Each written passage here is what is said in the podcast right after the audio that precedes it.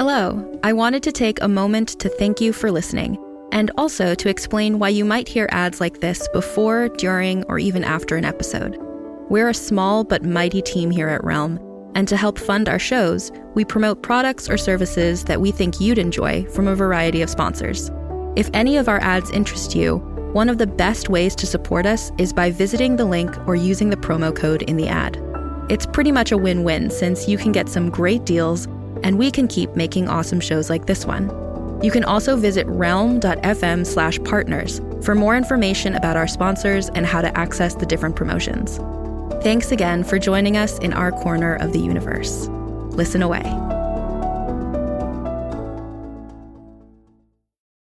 911, what is your emergency? God, I don't. My wife. Sir, can you tell me the nature of your emergency? I, I came home and the horses were screaming, and she must have. She must have been. Uh, sir, I need you to breathe. Is your address 404 Man o' War Highway? Can you give me your name? Heartstone Farm. Send someone, please. This is. It's Dick Carlisle. I know this is hard, sir, but can you tell me what happened? Are you safe? Please stay on the line. My pig. The horses were so loud when I got home, and, and then in the house, she's in the bedroom on the floor. There's blood everywhere. Her hair's sticky with it. She. I don't. Are you still with me? Have you tried CPR? No. No, she was dead when I came in. She's dead. She's gone. I do it. I hit play. I air the clip. There's no backing out now. I lean forward in the creaky rolling chair.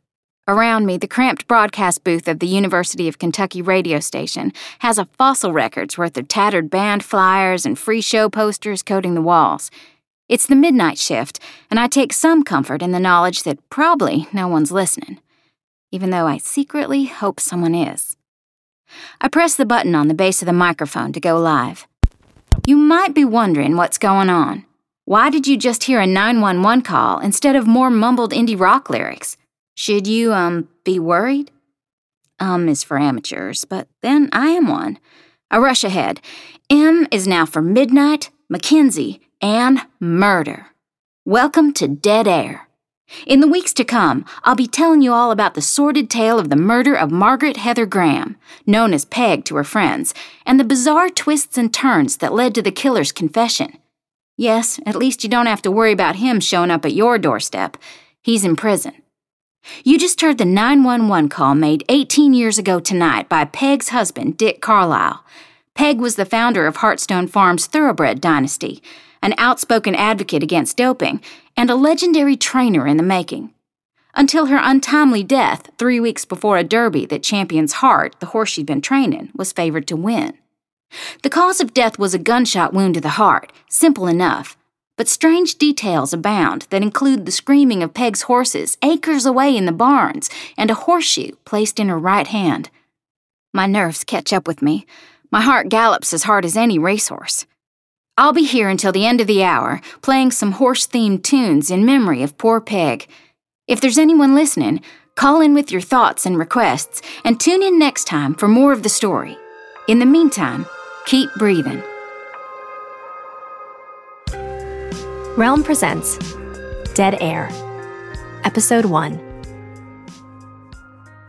I hit play on the first track I have queued up, and the air fills with Tom Petty singing about a good girl who loves her mama, horses, and America too, just like Peg Graham. I rock back and forth, strangely giddy. I can't believe I went through with it. I've always been Macy, short for Mackenzie. Macy, the quiet girl in the back of the lecture hall, the one you ask for the class notes because you know she was there and took 'em. But on the radio, I might finally be Mackenzie, loud and cool and unafraid. Or that's the experiment in process, anyway. Mackenzie on dead air, talking true crime. A midnight slot on the station twice a week has been mine since I came back for senior year after a leave of absence. I get an extra credit for audio production class for my troubles. In the two months I've been doing this, it feels like radio is dead, at least on college campuses. No one's ever called in, not even with a song request. And so, in the quiet, I fell in love with this idea. Instead of just playing random music to the empty airwaves for an hour, why not talk about something that matters? I spent my semester off on my parents' couch watching true crime documentaries The Staircase, Making a Murderer, The Jinx. I branched out into podcasts Serial, S Town, My Favorite Murder, Family Plots. After I exhausted all of those, I read articles, books, websites with headers dripping blood, white type on black backgrounds. So many murders. When a phone light lights up bright red, I jump. No shock there. I'm jumpy. It stays lit. I hesitate, then grab the receiver off the crusty landline on the desk. Macy, I, I mean Mackenzie, I answer, rolling my eyes at my own fumble. Apparently, I can't instinctively hold on to my radio persona when I'm not on the air yet. Do you have a song you want to hear? Silence meets the question. Hello? I'd like to request some farts. Your farts! The emphatic declaration is followed by howls of laughter. Ha ha, so clever. Um, I say, and a blush heats my cheeks. They hang up before I do. What was I thinking? Of course, the only people out there listening are part of the prank call in for farts brigade. Instead of talking more, I play another track a Wild Horses cover by Iron and Wine, which will buy me six minutes to get over the thought of prank callers being my only audience. I have lots more sound at home for the next show. I don't want to back out now, but maybe I'm kidding myself that I can do this, or that this is worth doing. When the phone rings again a few minutes later, I consider not answering, but I refuse to be defeated by people with such a boring concept of humor. Hello, I say, this is Mackenzie. No response. But someone is there. There's no howling or heavy breathing. This call has a different feel to it. The silence stretches so tight, I imagine a rope between me and the person on the other end of the phone, each of us pulling from our side. Hello? I try again. You have it wrong. What if. What if the person who killed Peg Graham isn't in prison? The voice is male, deep. There's a shake to the words. Excuse me? I ask, wondering if I'm misheard. The murder. Peg Graham. Everyone thinks they know what happened, but it, it doesn't add up. Silence. There's more to it. Someone. You should look deeper. How do you. Before I can finish the question, there's a click, and the silence becomes a void. The rope between me and the collar has snapped. I sit back in my chair, adrenaline surging. The station offices outside the control booth are all haunted darkness. No one else will be in tonight except the person who has the shift after mine, and so on. This is a campus building. The security guard is upstairs. I'm as safe as anyone can be, but the tips of my ears burn, and suddenly I feel visible. Anyone listening knows exactly where I am right now. Only Mackenzie is visible, I reassure myself. You're still Macy. I wait for the caller to psych himself up to phone in again, to say more, to give a reason. I navigate to the pictures of Peg Graham bookmarked on my phone.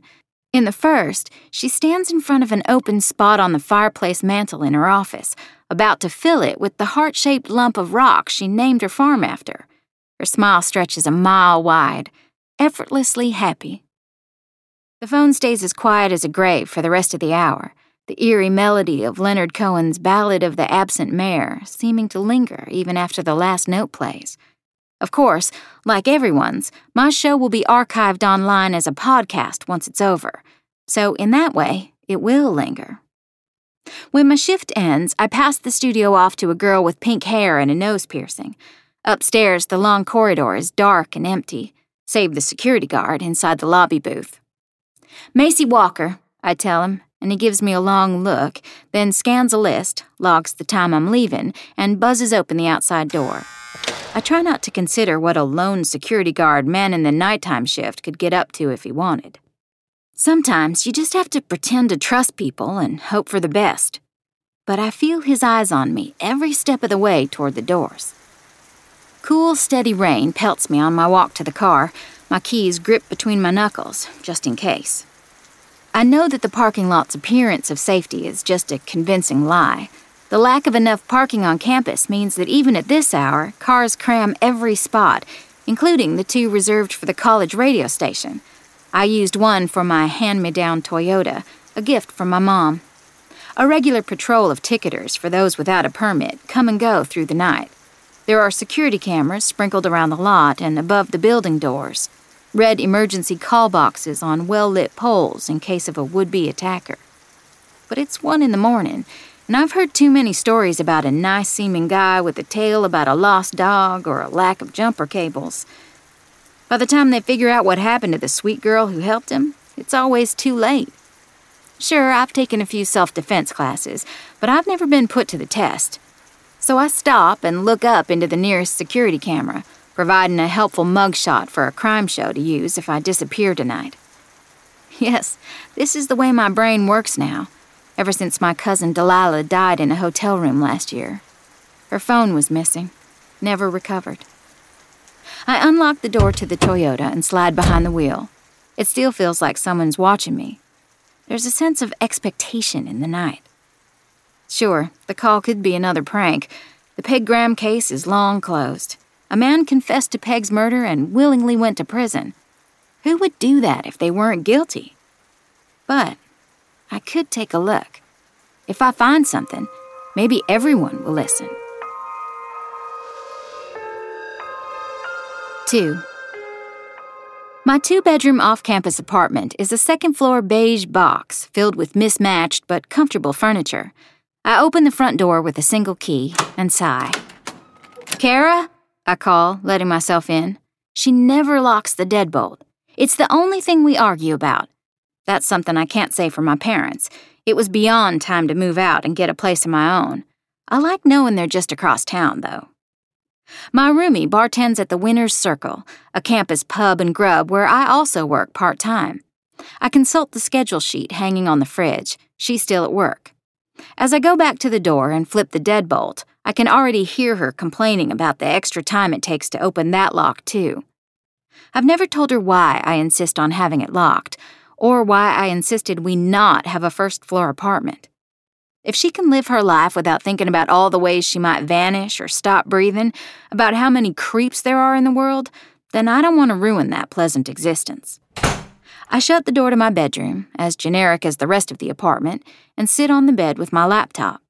I've picked up a few programs here and there so I can edit sound at home instead of just in the libraries or editing suites at school. I already have several of my sound clips for the next show. I stripped them out of old news broadcast files. My switch to journalism as my major may be new, but I'm jumping in with both feet. I click on the one labeled Brandon McDonald 911 call aka the initial confession of the convicted killer. The audio is slightly muddier than the recording of Dick Carlisle. 911, what's your emergency? I'm calling to say I did it. I killed her. Margaret. Peg. Peg Graham. Sir, what's your I'm name? Brandon McDonald. I, I work at Heartstone Farm with Peg. I loved her and she wouldn't love me back, so I shot her. I I can't go on knowing what I did. I've taken something and I'll be gone soon, but I want everyone to. Sir, what exactly did you take? I'll be gone soon. I'm dispatching an ambulance. Can you stay on the line No, let me go. Ah, let me be gone. I can't bear to live with what I've done. The clip ends. Even fuzzy with drugs, Brandon McDonald's accent is almost musical. He didn't manage to kill himself. He'd taken horse tranquilizers, but the ambulance got there in time to save him. Afterward, he rejected his public defender's advice and pled guilty. He accepted a sentence of life in prison. Listening to his call now, this confession strikes me as almost perfunctory. Or am I just hearing what I want to hear? I didn't know until I started reading about the murder, but it's a pretty common thing for young Irishmen to come over and work on horse farms. McDonald was one of them, on a visa, working as a stable assistant to Peg Graham at Heartstone Farm. The story goes that he fell for her, but not vice versa. When she rejected him that night, he killed her with a bullet to her chest. He tossed the weapon out a car window on his drive home, claimed to be so upset that he couldn't remember exactly where. No one ever found it. According to his full confession, he put the horseshoe in her hand to try to make it look as if it hadn't been a crime of passion, but something to do with the farm. He felt so guilty he couldn't stand to look at the horses afterward, so he decided to confess and commit suicide, but only one of the two took. Peg Graham wasn't just anyone. That matters in murder cases. She was wealthy, beloved, and beautiful, and she left behind a three year old son and a besotted husband. Said husband had an alibi. He'd been out to dinner with old college friends, and then in the barn helping calm down the horses. It was so straightforward. Men kill women for rejecting them all the time. But could someone else have murdered Peg? Why would someone have called in to say that if they didn't believe it? The voice on the phone hadn't sounded like a prankster. The investigation into the murder wrapped up very quickly because of Brandon McDonald's confession. Maybe they missed something. I tug at my lip, thinking, and then Google how to investigate a murder. Everything is buried on the sites of college programs that specialize in police training and criminal justice, or in police force HR manuals. The answer is obvious. If I'm doing this, go to the police station. They'll have files I can request. After all, they're the quoted source in most of the news stories I'm using. But Talking about a long closed murder case on the air is something entirely different from digging through the darkest chapter of one of Kentucky's richest families. Who am I to take that on? Then I think about how quickly Delilah's case was closed. There was no justice for her, no matter what the cops say. And my decision is made. I have to try. I look up how to request the records and print out a page from the State Attorney General's website that gives clear steps. I can send a letter, but it says for quicker results, the best bet is to visit the office and ask to inspect the records in question. I confirm the location of the Lexington Police Department, right next to the library. Huh. I guess I knew it was there on the periphery. The front door bangs open and I jump in my seat. I wait, tense. Hello? I call. It's me, Kara responds, and grumbles something about the deadbolt. Good night, I say. Will I chicken out in the morning, or am I really doing this? That's the question I go to sleep considering. 3. I don't chicken out. Parking is always a hassle downtown, so I walk. Lexington prides itself on being the horse capital of the world.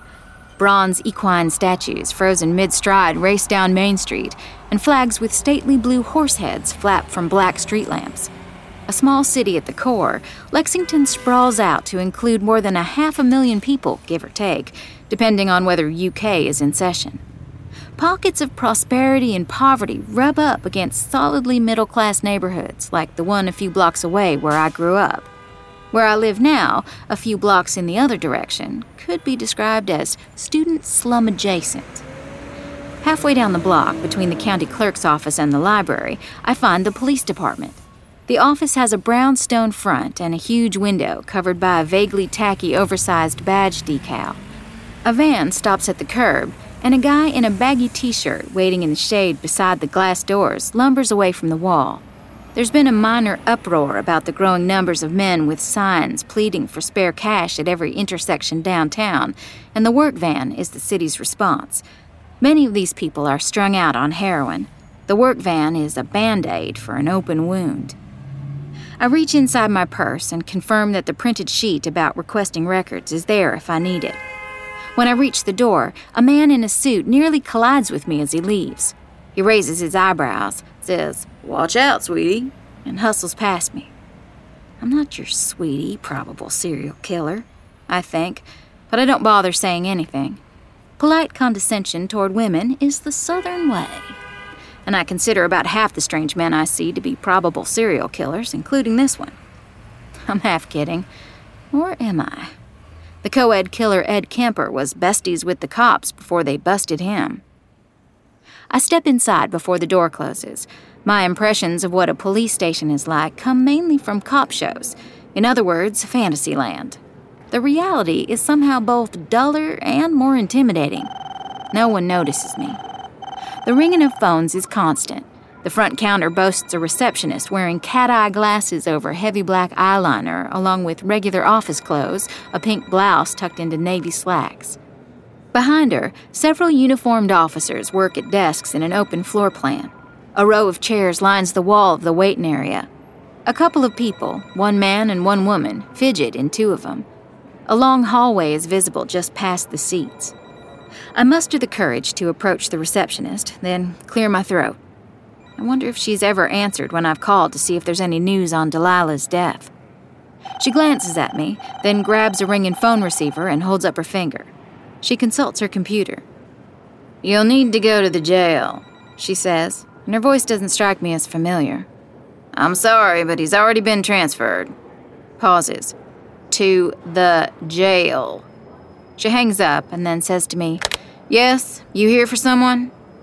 I feel any amount of time I take up in her day will be too much. I need to speak to someone about some records. Come again? I didn't catch that, the woman says. Speak up. I do. I need to request some records. You a paralegal who doesn't know the ropes? The woman asks, squinting at me. The eyeliner creases in the corner of one eye. She waves a hand. Just fax the request over. Fax? I ask. The only way I know how to fax is that app for contacting your congressional reps. She gives me a not my problem look. This is going well. Behind her, a dark skinned black woman in a traditional Navy police uniform laughs. I'll bite. What kind of records are you here for? She calls over, Ella here is too efficient for the likes of us. True, the receptionist says. This charity case is all yours. The officer laughs again and gets up from her desk. You a UK student? Class assignment? I grasp the opening like the lifeline it is, looking past the receptionist. She's already moved on to answer another call. The cop walks to the other side of the counter, and I shift over so we can speak without interrupting the efficiency of her coworker. I'm Mackenzie Walker, I say. I'm a senior at UK. Officer Matthews, but you can call me Letitia, as long as you're not committing any crimes. She winks. I relax a fraction. Now, Mackenzie, she says, what kind of records do you want? I pause. Might as well just say it. I'm in Mackenzie mode, after all. All the available investigation files for the murder of Margaret Graham in 2000. Officer Matthews blinks. That's an old murder. She pauses. I remember the case. Of course she remembers. It's one of Kentucky's most famous murders. Can I ask why? I, uh, from what I've read, I don't have to supply the why to get the records. She blinks again, but something like respect crosses her face. That's correct. She hesitates, then taps on the counter. But if I know what you're looking for, I might be able to help you phrase the request appropriately. You a criminal justice major? Pre law or something? Just curious. Journalism major. I intern at the radio station. You planning to do the next serial? She says, smiling. My expression must confirm it. She sobers. It's true, you can get what you're asking for. Most of the files are open since it's a closed case. She puts exactly as much emphasis as you would imagine on those words. They got the guy. It won't be light reading. You can expect a lot of boring reports. Disturbing photographs, the newspapers will hit the high points and would be easier on you. I appreciate her trying to protect me. That's what cops should do protect people. But I've got most of those already. Her eyebrows lift. She about faces to her desk and returns with a legal pad. I'll put in the request. I'll just need the spelling of your name and your contact information. I feel visible again. Why? so we can notify you when the records are available. Right. I can't expect them while I'm here today. I read that's the quickest thing to inspect the records on site. Officer Matthews considers me.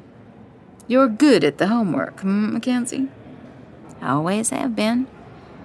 I'm afraid that's only true if the files are readily available, Officer Matthews says. These are in the archives. It'll probably take a few days, maybe a few batches. You'll have to pay for the copies, too 10 cents a page. There's an additional cost for materials for audio, color copies, and photos. Do you want those too? The emergency credit card my mom gave me can probably handle it. I hope. Otherwise, I may have trouble making rent. That's okay. I take the pen she offers and scribble my email address and phone number. Thanks. Good luck, Officer Matthews says. Let me know if you have any questions once you get them, okay? Don't go poking around in dangerous places first. The picture I present isn't of some daring girl detective. My shoulder length brown hair is in its usual ponytail. My sweater and jeans are pretty unremarkable. And as far as Officer Matthews is concerned, this is a closed case. This research is purely academic. But if the guy who did it is still out there. Do you think I would? I ask her. She shrugs. No one does homework unless they're planning to ace the test. But even closed cases hold a lot of bad memories for the people involved. Be careful.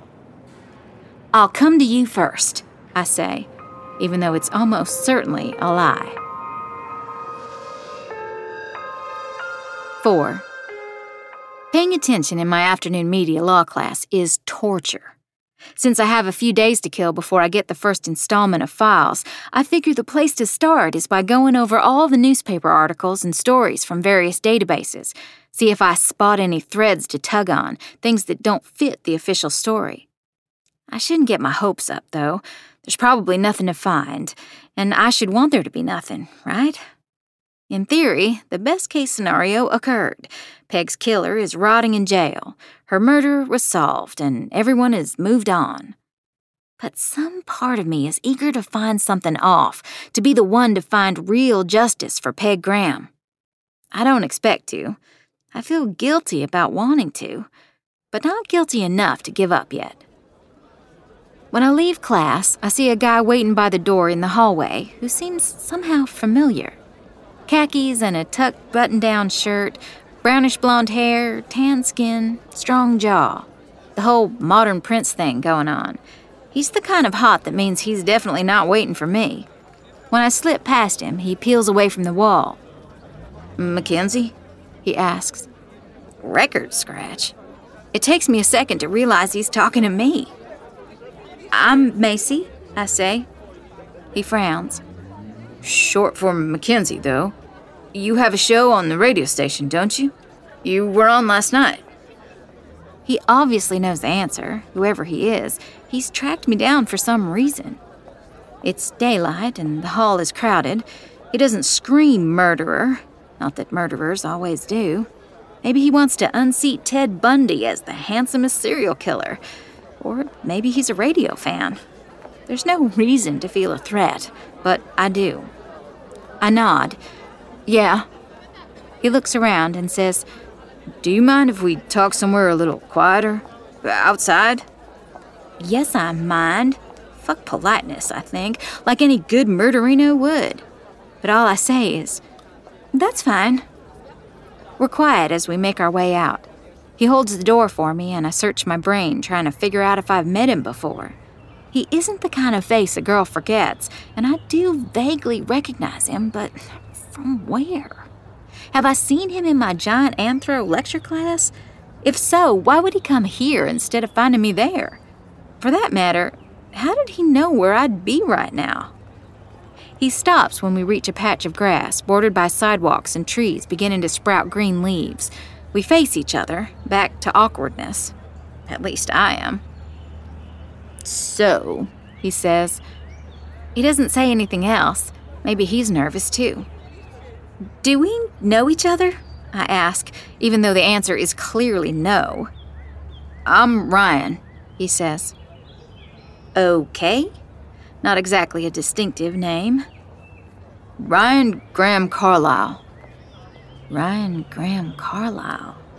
Peg Graham's three year old son, who isn't three anymore. Oh, shit. What is he doing here? Is he angry with me for talking about his mom on the radio? He must be. How did he track me down? Somehow, I never thought about this particular set of facts that Peg Graham's son is still alive. So was her husband and her mother. Probably even the horses that screamed the night she died. 18 years feels like ancient history because it isn't my history. These are real people.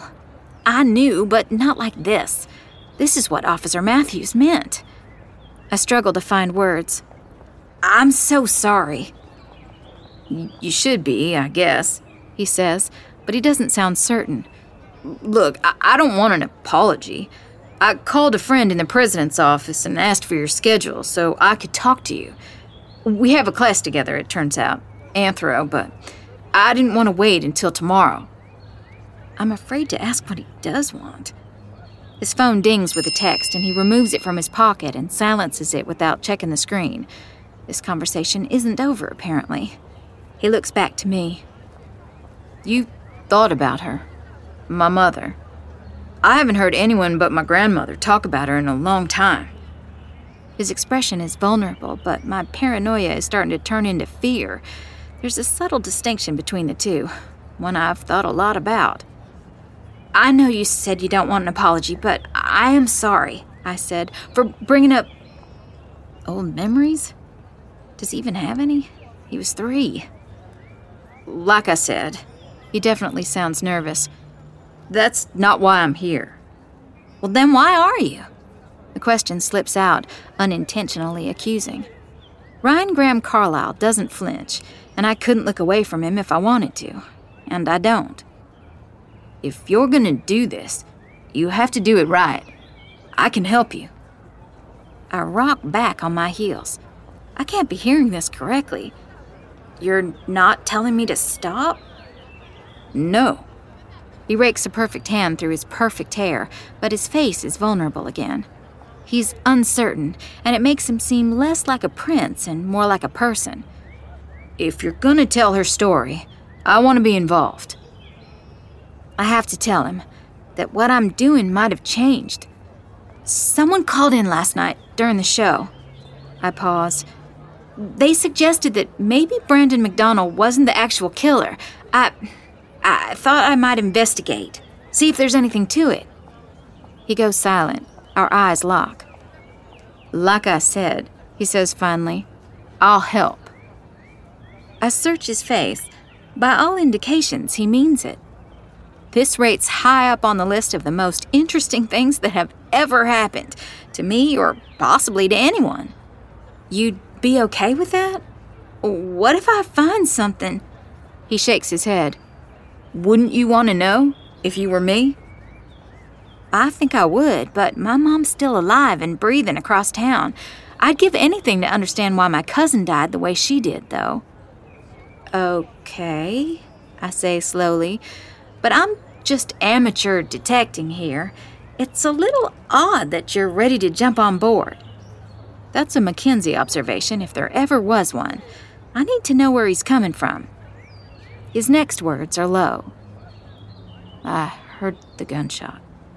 That night. I've been told I was too young to remember, that I was in another part of the house and my mind's playing tricks. But I have that memory. She was my mother. Oh, okay, I blurt out. His stake is personal. How can I refuse his help? I requested the police files this morning. It takes him a second to respond. That's probably a good place to start. I want to ask him a million questions. I don't have them yet. He pauses. How about a tour of the crime scene in the meantime? Have you ever been to Heartstone? He's serious. His blue eyes watch me, waiting. The opportunity is too good to say anything but yes. My mom's a vet tech at a practice that serves several of the big farms in the area, but we never had horses living in town, and I never even learned to ride, which means I also know next to nothing about the entire business. Like Ryan says, if I'm investigating Peg's murder, I might as well do it right. When can I come? 5. Mom brings in a pan of homemade lasagna and a plate of garlic bread fresh from the oven and sets them on the dining room table. Wednesday dinner at my parents' house is a standing occasion since I went back to school. It seems to mean a lot to them. The vase in the center always has fresh flowers in it, arranged by my mom every Wednesday to make it special for me. I see we can't compete with the charms of the internet, Dad says, taking the chair at the head of the table. He's a high school chemistry teacher, but has changed into sweats for dinner. You mean it's not enough just to bask in my presence? I ask. Tonight I lugged along my laptop, and yes, have it open on the table beside me. I'm determined to memorize every pertinent fact about the Peg Graham case before I meet Ryan on Saturday for my tour. My parents don't know about my radio show. It's a fairly un Macy like activity, and they'd worry, especially Mom. She slides into the chair across from me. She's still in the horse vet version of office attire boots and jeans. We love to bask in your presence, Mom says dryly, but I know she means it. Homework? You having problems settling back in? None whatsoever, I say, just some light studying. I pass my plate over for food, and Dad loads it up. I take a bite of lasagna and finish reading a profile of Peg written two years before her death. She was one of the first major owners to come out against all the doping and mistreatment of horses in racing. A controversial figure hated by some and admired by others.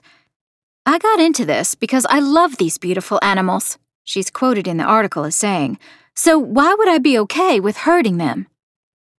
Mom, I say, clicking to bring up the next article. It's from the night of the murder, one of the first published. Oh, you're talking to us now? She says. Ha ha, I say, and continue reading. The piece starts with a shocking revelation of Peg's death and moves to a quote from the nanny saying she didn't hear the gunshot, but then it quotes the police saying that doesn't mean anything because the house is so large. Funny that Ryan remembers hearing it, though. Have you ever done any work at Heartstone Farm? I ask. I look away from the screen when Mom doesn't answer right away. She has, Dad said. She's worked at all of the big farms. Mom nods, agreeing. Sure, but I've not been out there recently. Why? I search for a way to broach this subject that won't end with her in my business. Or worrying. No real reason, I say, although I just have Ryan Graham Carlyle in one of my classes. She takes a sip of wine. Which one? Anthro, I say. I wonder why he's taking that, she says. He's being groomed to take over the family businesses. They'd never let him do anything else. His grandfather would not approve. Is this Ryan cute? Does someone have a crush? Dad asks, teasing. My cheeks burn. Um, no, I say. I was just making conversation. Good, Mom says, because that family has troubles. Every family has troubles, I think, including ours. Have you talked to Aunt Ray this week? The question changes the subject, but I wish I could take it back. The mood goes pitch dark, fast, like a light being switched off. Aunt Ray's been struggling since the loss of Delilah. No, Mom says. I should call her later. She takes another, longer drink of wine. I go back to reading. I like a story that will take me to extremes, and nothing says extreme quite like The Last City, a new Wondery podcast available now. Set in 2072, the city of Pura is a geoengineered paradise that protects fortunate residents from the global catastrophes of heat domes, fires, floods, and droughts. Demetria Lopez heads up Pura's public relations, tirelessly promoting the city's idyllic image which, given its promise of being a miraculous green haven in a climate ravaged world, shouldn't be too hard to sell. But things are not always as perfect and shiny as we'd like to believe. When she stumbles upon a dark secret that could lead to the downfall of Pura's existence if revealed, she must decide who and what she's willing to protect. From Wondery, the makers of Academy and Doctor Death, The Last City stars actors Rhea Seehorn, Jeannie Tirado, and Maury Sterling follow The Last City on the Wondery app or wherever you get your podcasts. You can binge all episodes of The Last City early and ad-free right now by joining Wondery Plus.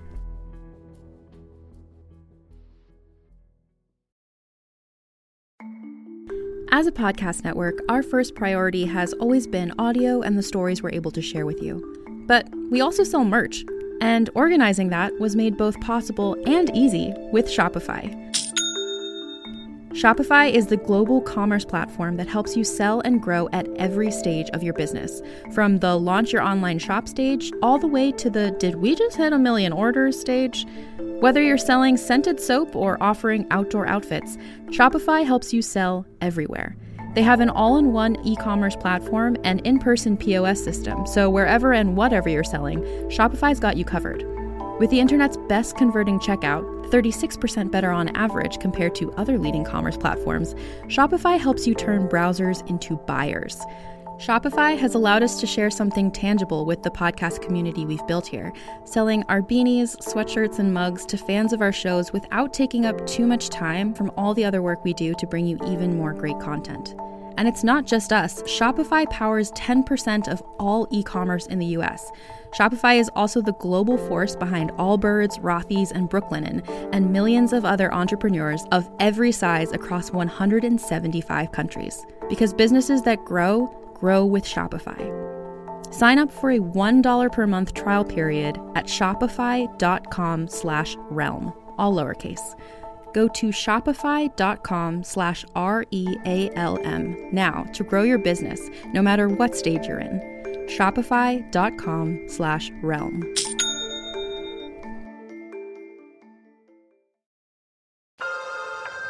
Six. Ten minutes outside Lexington city limits, the scenery transforms from strip malls to idyllic countryside. My phone dictates directions, but the printed property map in the passenger seat beside me shows when the rolling green hillsides along the two lane road become Carlyle property. I'm still miles away from the entrance to the farm. Out the car window, white four-board fences in pristine condition surround the edges of fields, also in pristine condition. Horses and colts romp or graze within. On my printed out map, I'd drawn in the property line with a red marker. To my surprise, it made a rough heart shape. Heartstone Farm is a kingdom unto itself, Peg's mother, Georgia, who had a new oil fortune, bought it from a down on their luck old money family for Peg to turn her love of horses into a business. The property survey records online say the estate has been managed by her husband's family ever since Peg's death. I recognized the stone columned entrance to the farm from the website. Carved on one side is the name, and as I turn up the paved drive, I'm greeted by black and white signs warning private property, no trespassing, and tours by appointment only. The welcome sign is farther up the paved drive, and hulking stone and wood barns loom into view ahead. A castle like mansion presides over it all in the distance from the top of a taller hill. The family home, my destination. My phone buzzes. I make sure no one's behind me, put the car in park, and check it. A text from Ryan. New plan. Dad's running late, and I think it's best we avoid him today. I'll meet you down at the main parking lot. We can go up after he's gone. I tap back a response. Okay. I wonder if Dick Carlyle is habitually late, or if Ryan has brought me out here under false pretenses. Maybe hearing my show did upset him, and this is all some elaborate plot to get me to a secluded location out here on the family estate. And here I am, alone. I didn't even tell anyone where I was going. A car honks behind me, interrupting my paranoid spiral. Not that being paranoid means I'm wrong. At least the farm isn't deserted. There are a handful of people in bright jackets waiting in front of a smallish stone cottage. They have the look of retirees out to enjoy a horse farm tour. I park in the lot beside them and get out. The cottage door opens, and a lanky guy in a plaid jacket emerges, carrying a clipboard.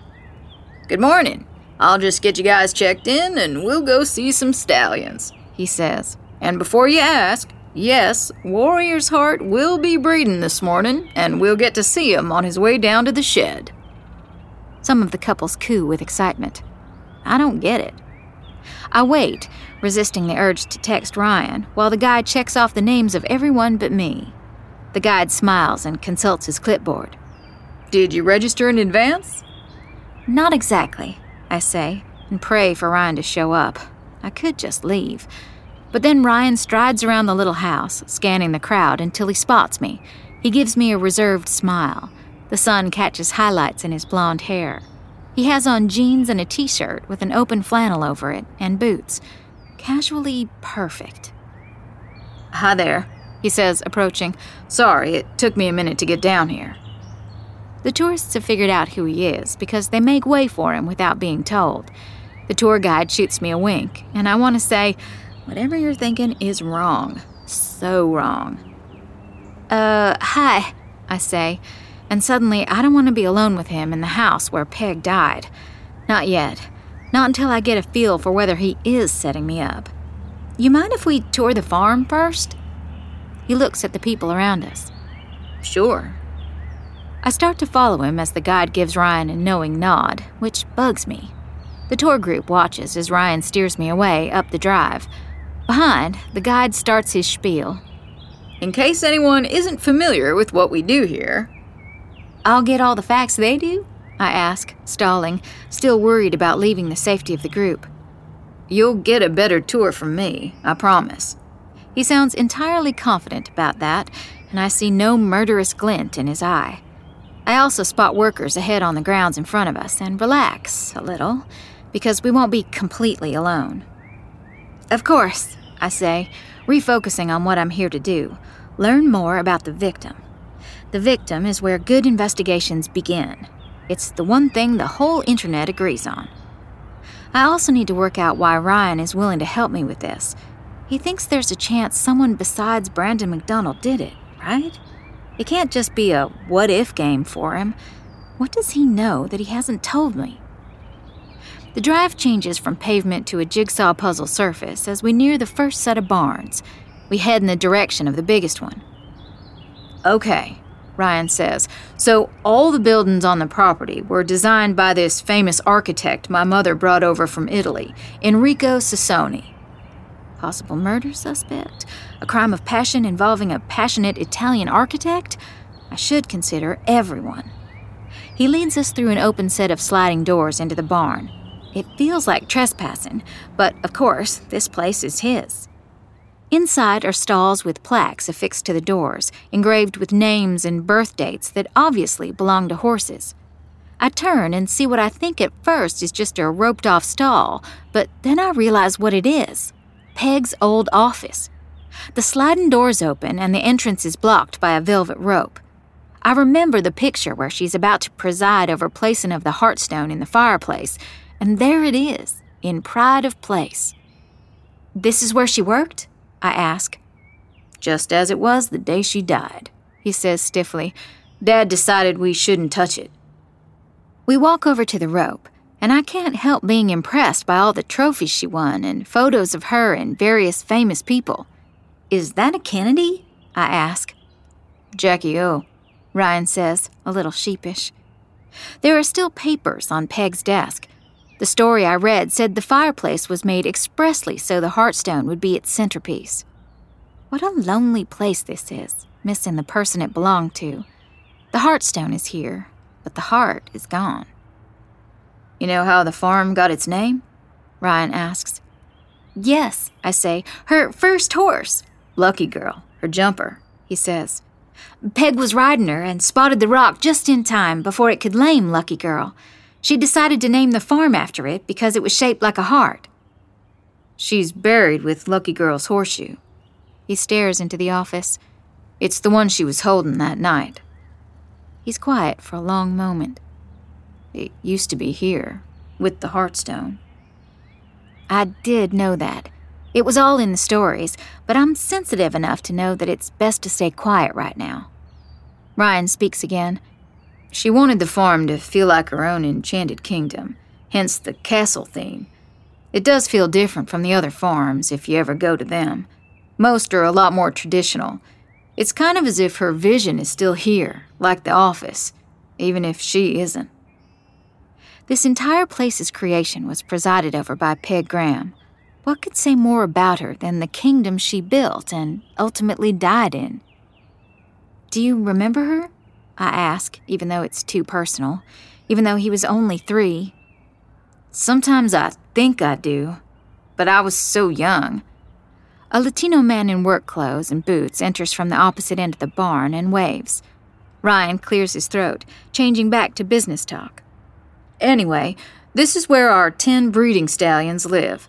There are only a couple in here right now. The rest of them are out in their pastures. He points to a bright red button as he leads the way towards the man. That's a quick release. Opens the stall doors in case of emergency. When we reach the worker outside an open stall, I discover it holds an enormous shiny brown horse. The worker slips a halter on and the stallion clumps forward. Hey, Juan. Ryan greets the man with the horse. He angles himself toward me and flourishes a hand toward the animal, who stands calmly, like he's used to being admired. This guy here is the farm's biggest earner at the moment Warrior's Heart. He's part of the line my mother started with Champion's Heart, hence the name. He won the Derby five years ago, but didn't start bringing in the big bucks until his first baby started winning races too. He's a proven stallion now, so his breeding fee is $200,000 a pop. Wait, I say, blown away by the number. He gets paid $200,000 for. The stable guy coughs. For his sperm, he says. Yes. My eyes go to Ryan before I can stop them for fertilizing mares. Artificial insemination is prohibited by the Thoroughbred Commission, Ryan says. He brings in about $20 million per breeding season.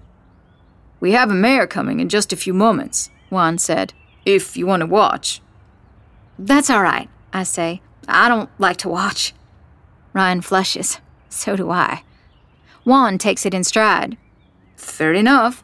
Excuse me, I've got to get this guy to the breeding shed for his next. Pop, I supply. $20 million per breeding season. Wow. Juan waves us to one side of the stall and leads Warrior's Heart through the center of the barn. The horse clearly knows where he's going. He's ready to earn his money. His male equipment is as enormous as everything else about him. I am so glad I'm not a broodmare. Ryan and I exchange a glance, and we both laugh. It feels like we're friends hanging out, possibly even flirting but only until I remember why I'm here. What else should I see? I ask. I pull out my phone to check it nervously. Ryan says, No service in the barn. It's a dead spot. I start to panic at these words, but Ryan continues, There's Wi Fi, though. The password is HeartBarn1. I tap in the password, not cut off from the world entirely. Oh, do you know so much about all this because you grew up around it? I'm doing a double major. One's in equine management, he says. What about the other? Business. For taking over the more boring parts of the family portfolio. His lack of enthusiasm is obvious. It's my duty. But not what you want to do? I ask. I'd love to go after some bigger changes for the breeding program here instead, using more genetic testing to leverage the speed gene and other traits. He lights up talking about it. My mom, I feel like she'd have been into the science. She believed racing could do better by horses, and we can start by being better breeders. Stop breeding horses with traits that mean they're fast, but we lose them to accidents at the track, or that they don't live as long as they could. But wouldn't all those ethics cost you money? It sounds like people pay to breed with the winners, no matter what. Yes and no. Not if we did it right. We'd end up with even healthier horses across the board, and they'd make money too. His interest in this, real and deep, takes me by surprise. I've underestimated him. He's more than a preppy trust fund baby. But you don't think you'll be able to do it? I'm honestly perplexed. Who would tell Ryan Graham Carlyle not to follow his dreams? My grandfather has expectations for me, he says, and his tone makes it clear the subject is closed. After my mom mentioned his grandfather the other night, I looked up what I could find about him. He's another Richard Ryan Carlyle, an exceedingly wealthy and successful one. Ryan's maternal grandfather passed away when Peg was just a girl. You ready to see the house? Ryan asks, breaking me out of my reverie. We can visit Mom's grave on the way. Should I just send a quick email to my roommate with my last known whereabouts first? But I just say, okay. We're quiet again as we trek back across the grounds. Everything is cared for, green and tidy. A few groundskeepers are repairing a bit of fence on an empty field. Ryan waves at them like he knows them, though it feels impossible with a place this size. We pause at the bottom of the hill with the mansion at the top of it. We take this path to go around back, he says. My nerves kick into high gear as we walk along a well kept dirt path lined with stones, around to the back side of the hill. Tall trees with canopies sway in the breeze, keeping the path private, the house looming high above on the hill. The family cemetery is visible before we get there, the edges lined with black wrought iron fence, forbidding. Tulips are planted along the outside of the fence, starting to bloom for spring. Their pale white against the black fence is stark. The stories about Peg's funeral mentions that tulips were her favorite flower. Ryan surprises me by veering off the path and pulling open the latch to the gate. It creaks as he presses it open. The cemetery is as carefully manicured as the rest of the farm. There aren't many graves here. A few headstones and statues stand sentry, and a mausoleum sits at the back, with columns and a door. We walk to the marble statue of Peg jumping on Lucky Girl. The statue is impressively lifelike. Lucky Girl looks strong and fast, and Peg atop her is young, smiling, carefree, her hair flowing into the air behind her like a flag. Only the lack of color, the cold white of the marble, spoils the effect. What you asked before? About if I remember her? He says. I feel like I don't even know much about her. Dead people become perfect what I know is everything with the edges cut off. She doesn't have flaws in Grandma George's stories. I wish I'd been old enough to remember what happened, what she was like. That's why I'm helping you. If there's truth to know, I want to know it now, whatever it is.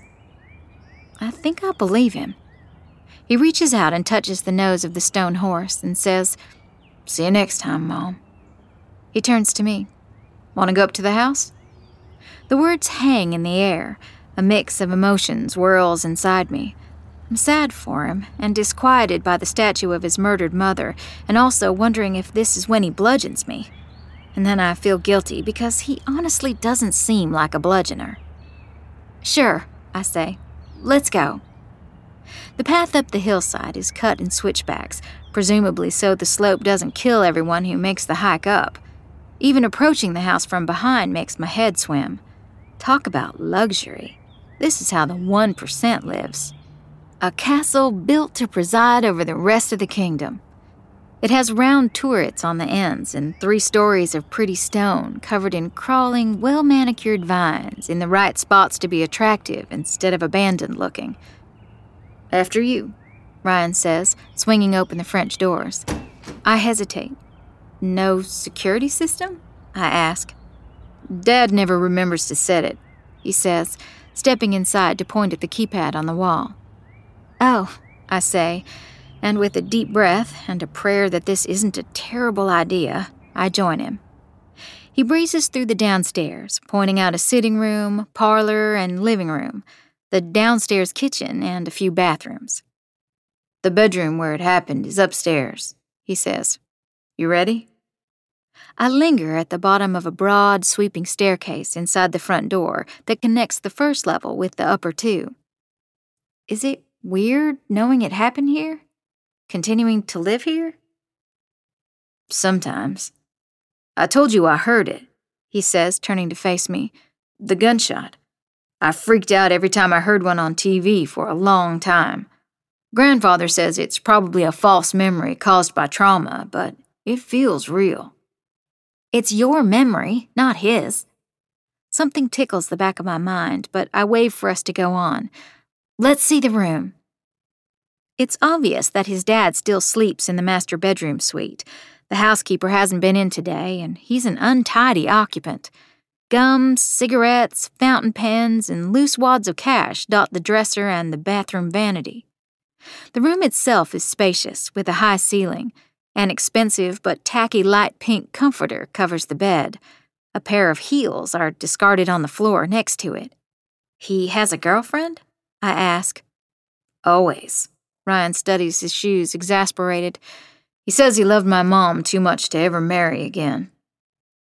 He gestures to the floor near the foot of the bed, but I notice he stays back from it. He's not really looking there either. That's where they found her, I believe.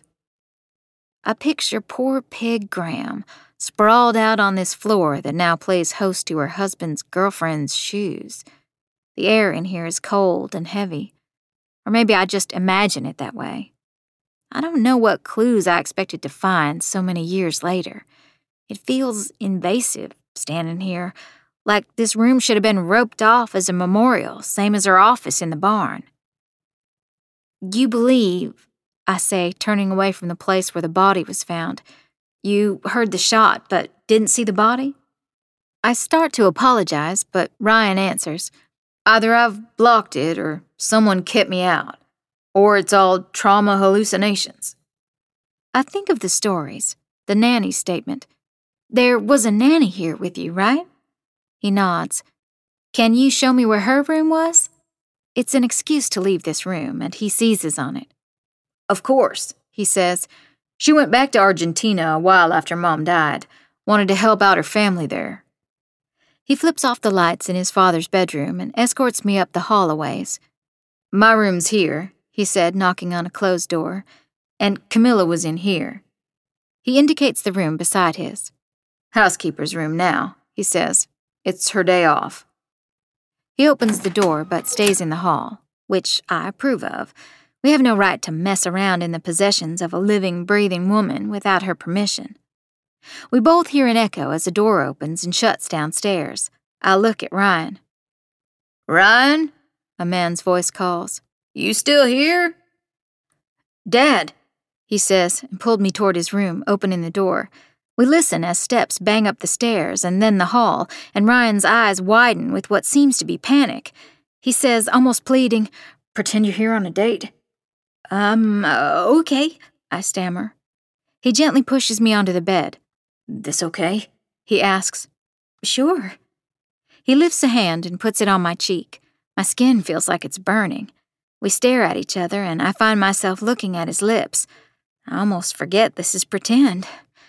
The bedroom door opens and we pull apart. Dad? Ryan asks, as if he's distracted. I make a mental note. He's a good actor. Or should I say liar?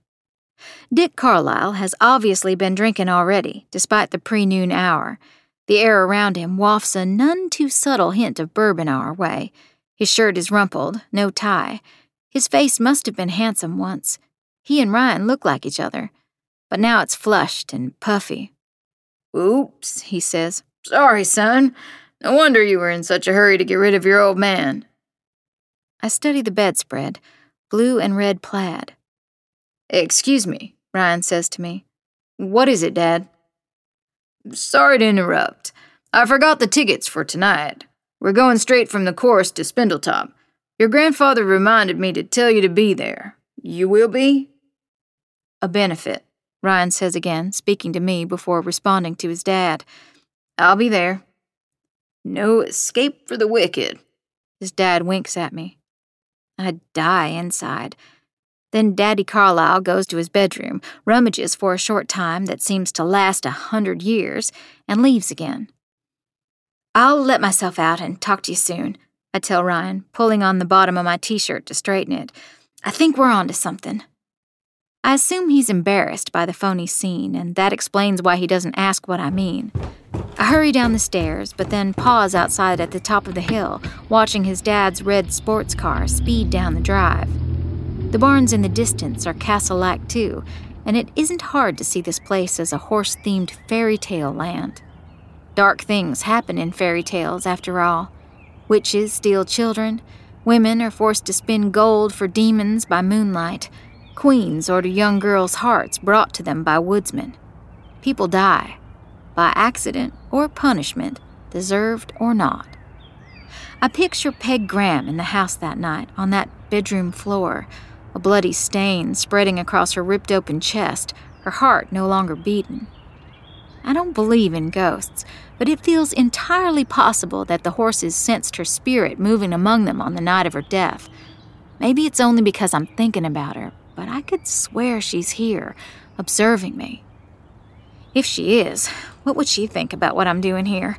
Would she welcome me or want me to get lost? Not believing in ghosts means I don't have to answer.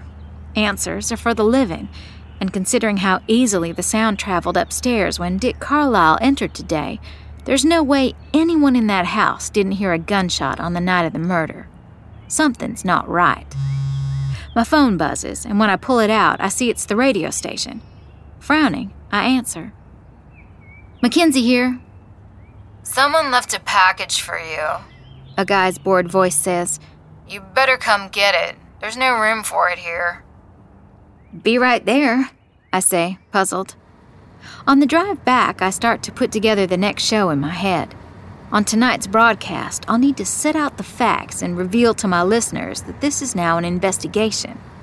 What comes after that? I get the police files and figure out my suspects. Already, Dick Carlyle and his parade of girlfriends makes me want to take a closer look at him, alibi or no alibi. I wonder what Ryan will think about that. But there's a reason people buy the husband did it t shirts. Since I'm just running in to get this mystery package, I chance pulling up to the curb of the building and putting on my hazard lights. I race through the sign in process and down the stairs into the outer office of the station. The cardboard box is right inside the door, big and labeled in black letters Mackenzie Walker, Dead Air. Pick up, I mouth through the central booth glass to the ponytailed dude currently on the air. I bend and heft the box and almost fall over at the weight. Whatever's inside is not just heavy, it clanks. What the hell? I mutter. I decide to open it on the spot. I find some scissors and slice the line of duct tape holding it closed. Try not to think about how useful murderers find duct tape and pry open the lid. Horseshoes. The box is filled with horseshoes. Just like the one they found in Peg Graham's hand. My heart thuds in my chest. It's a warning. But from who? You're listening to Dead Air by Gwenda Bond, starring Lynn Norris, produced by Realm, your portal to another world. Realm, listen away. Dead Air is created by Gwenda Bond and written by Gwenda Bond, Rachel Kane, and Carrie Ryan. It is produced by Julian Yap and executive produced by Molly Barton. Audio production, sound design, editing, and theme music by Amanda Rose Smith.